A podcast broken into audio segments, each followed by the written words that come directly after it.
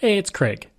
I just wanted to let you know that you can listen to Canadian History Ehx early and ad free on Amazon Music, included with Prime. Greetings and welcome to another episode of Canadian History Ehx. If you'd like to support the podcast, you can.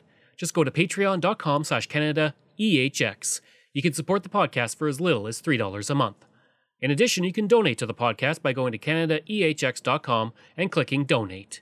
Every dollar you give helps keep the podcast going.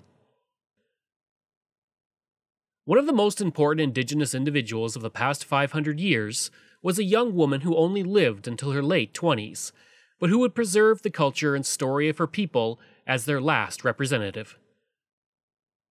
Her name was Shonadithit, and her story begins around 1801 when she was born near a large lake on the island of Newfoundland.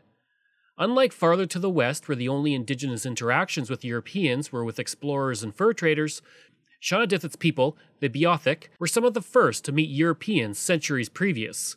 As a result, due to the growing settlement of the island, violence from the new arrivals and their invisible diseases, the population of the Beothuk were dwindling. I would like to take a step away from telling the story of Shonadithit to tell the story of the Beothuk.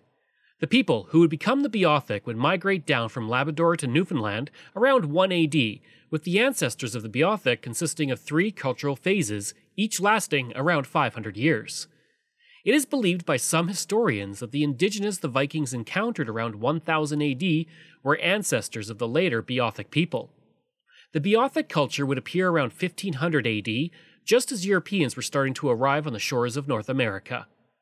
Living primarily in the Notre Dame and Bonavista Bay areas, it is believed that at the time of European arrival, around 2,000 Beothuk people existed. These people lived in independent, self sufficient family groups of 30 to 55 people.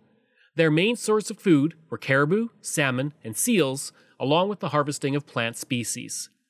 During the fall, the Beothuk would set up deer fences that ran 48 to 64 kilometers long, used to drive caribou to hunters who were waiting with bows and arrows. When Europeans arrived, the Beothuk chose to avoid contact and moved farther inland as the number of European settlements grew. One reason for this may have been that in 1500 AD, Portuguese explorer Gaspar Corte Real was the first to encounter the Beothuk, and he promptly captured 57 to sell as slaves. The Europeans that arrived had a negative view of the Beothuk, something the Beothuk would feel back towards the new arrivals. European fur trappers would put down trap lines and disrupt the caribou hunts, while also pillaging the stores, camps, and supplies of the Beothuk. The Beothuk would sometimes steal traps to reuse the metals, and occasionally ambush European settlements. These encounters often led to violence, and with their superior weapons, the settlers typically had the upper hand. As Europeans arrived and the Beothuk moved inland, they still had their food sources of caribou fish and seals, but continued immigration deprived the Beothuk of seal and fish, which led to the overhunting of the caribou, thereby decreasing the population on the island. Moving from the traditional lands to ecosystems that could not support them, this led to the starvation of the Beothuk, and it's believed that there were 350 Beothuk left in 1768, and by the 19th century, the Beothuk numbers had dwindled heavily due to diseases, violent encounters with other indigenous and settlers, and the loss of access to important food sources. This brings us to Shonadithit. As I mentioned, she was born on the island around 1801, at a time when her people were nearly gone. As a young child, Shonadithit would deal with the violence firsthand from settlers when she was shot by a white trapper while washing venison. She would suffer for some time from the injury, but she would recover. In January 1811, she was on the shore of Red Indian Lake when the Beothuk met with Lieutenant David Buchan and his party. Buchan and his men had marched into the interior of Newfoundland to establish contact with the Beothuk. This expedition would end in a terrible misunderstanding that resulted in the deaths of two of his men. Around the time she turned 18, tragedy would strike her family again. In the fall of 1818, a small group of Beothuk captured a small boat and some fishing equipment. Sir Charles Hamilton, the governor of the colony, authorized an attempt to recover the stolen property. On March 1, 1819, John Peyton Jr., the son of a man who led a raid into Beothuk camp in 1781 that killed several of the people, left to find the Beothuk. He would find a dozen Beothuk who quickly fled, including Shonadithit's aunt, named, and I'll do my best, Demasduit, who had with her her baby. She attempted to run through the snow, but the raiding party caught up to her, and she begged for mercy as a mother, and her husband attempted to prevent the capture and was killed. Shaunadithit's aunt was captured, and her baby died two days later. Peyton and his men were acquitted of any murder, and on January 8, 1820, Shaunadithit's aunt would die from tuberculosis, and at this point it was estimated 31 Beothuk remained. In the spring of 1823, Shaunadithit's father fell through the ice, bringing more tragedy to her family. By this point, most of her extended family had died from starvation, illness, and attacks. In April of that year, Shaunadithit, along with her mother and sister, encountered trappers near Badger Bay. All three women were taken to St. John's, where both her mother and sister soon died of tuberculosis. At this point, the British renamed Shaunadithit as Nancy April, and she became a servant in the Peyton home where she learned English. The government had hopes of using her as a bridge between the settlers and the Beothuk, but she refused to leave on any expedition. On May 29, 1827, Bishop Inglis arrived in St. John's, and it was there that he would meet with Shaunadithit. The meeting is described as such quote, Here the bishop met Shaunadithit, a Beothuk girl who lived for four years with the family of Mr. Peyton, the local magistrate and owner of fishing stations. She is considered the last of the Beothuk tribe of Indians. In September of 1828, she was relocated to the home of William Cormack. Cormack was an explorer, author, and philanthropist who had become the first person of European descent to journey across Newfoundland, which he wrote about in 1824. In 1827, he founded the Beothuk Institute to study and preserve the indigenous culture of the island and it was with Cormack that Shaunadithit began to talk about her people and make drawings of her people and culture. Cormack would write, quote, We have traces enough left only to cause our sorrow, that so peculiar and so superior a people should have disappeared from the earth like a shadow. He would later write about Shaunadithit, quote, Shaunadithit is now becoming very interesting as she improves in the English language and gains confidence in people around. I keep her pretty busily employed in drawing historical representations of everything that suggests itself related to her tribe, which I find is the best and readiest way of gathering information about her. In early 1829, Cormack would go to England to share material about the Beothuk people. Cormack was likely one of the few settlers to show Shaunadithit any kindness, and she returned his kindness by giving him a lock of her hair and two stones from Red Indian Lake, symbols of all that remained of the territory that the Beothuk had once inhabited. Generally, Shaunadithit was in good spirits during the last years of her life, but she would occasionally grow quiet and disappear into the woods for days at a time. When she would return, she was generally happier, at least for a while. She was also a highly gifted artist, able to create patterns and designs by biting birch bark and carving combs out of caribou horns. She would also draw, allowing her to communicate with her English captors. At this point, Shaunadithit moved into the home of the Attorney General of the colony, James Simms. She remained in his home for nine months, but her health began to get worse. William Carson, a doctor in the colony, began to tend to her, but she would soon pass away on June 6, 1829, from tuberculosis. An obituary was printed in the St. John newspaper on June 12, 1829. It stated, quote, She died of consumption, a disease which seems to have been remarkably prevalent amongst her tribe, and which has unfortunately been fatal to all who have fallen into the hands of the settlers. Her death was also reported in the London Times on September 14, 1829, saying, quote, Shaunadithit, supposed to be the last of the Red Indians or Beothuks, this interesting female lived six years a captive amongst the English, and when taken notice of latterly exhibited extraordinary mental talents. She was niece to Mary March's husband, a chief of the tribe, who was accidentally killed in 1819 at the Red Indian Lake in the interior while endeavoring to rescue his wife from the party of English who took her. The obituary also mentions the Beothuk, stating, quote, This tribe, the Aborigines of Newfoundland, presents an anomaly in the history of man. Excepting for a few families of them, soon after the discovery of America, they never held intercourse with the Europeans by whom they have since been surrounded, nor with the other tribes of Indians, since the introduction of firearms amongst them. Cormack would write later, quote, The British have trespassed in this country, and have become a blight and scourge to the portion of the human race.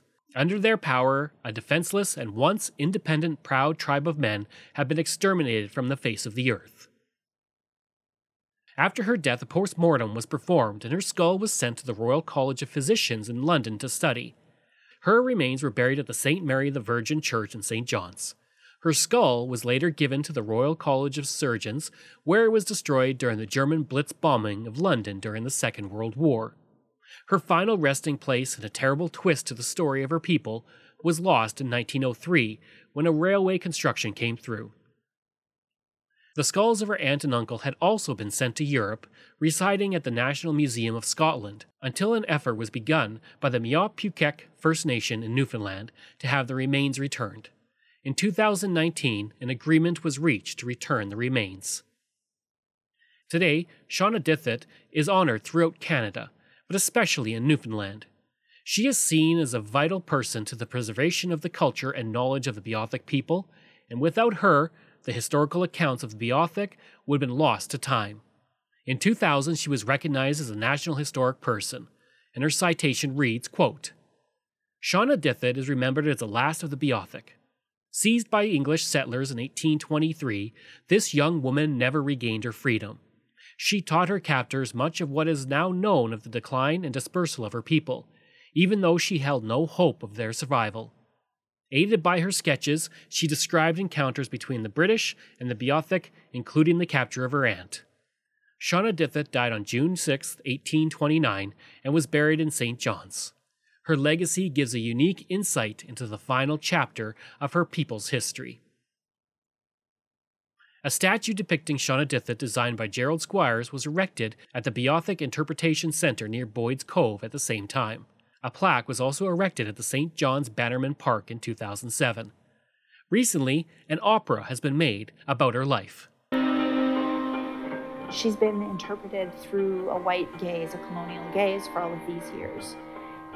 So we wanted to tell her story. We wanted to kind of reclaim her story and tell it from an Indigenous perspective. Opera is about big feelings and big emotions and big stories. And this is one of our biggest stories, like the intersection of those two cultures um, the people who were here and the people who came, and what happened.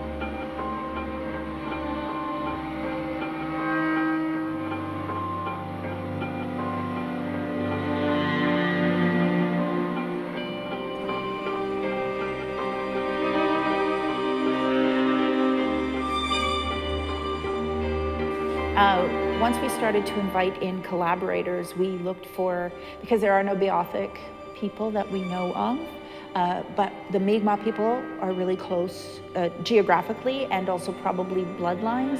And so it's really like all of these indigenous people coming together to talk about Shaunadithit, to talk about this story, which is like a kind of a founding story of this country, the extirpation of a race. In 1851, the Newfoundlander, a local paper, called her the Princess of Terra Nova, and in 1999, the Telegram voted her the most notable Indigenous person of the last 1,000 years. In that poll, she received 57% of the vote. There are claims that the Beothuk survived in the region of Twillingate, Newfoundland, and formed unions with other Indigenous and settlers. In 1910, a 75 year old Indigenous woman named Santu Toney claimed to be the daughter of a Micmac mother and Beothuk father, and she would record a song in the Beothuk language.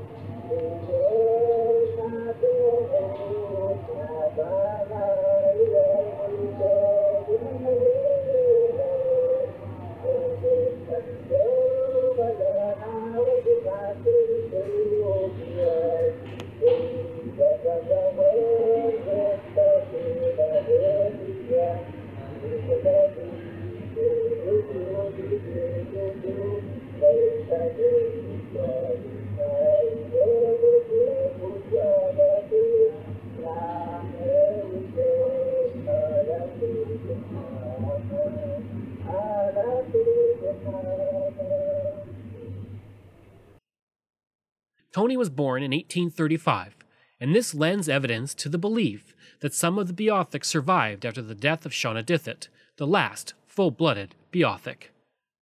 One interesting aspect of the story of the Beothuk and Shonadithit comes in the fact that in 2010, European researchers found mitochondrial DNA sequencing in Iceland that may have originated in North America.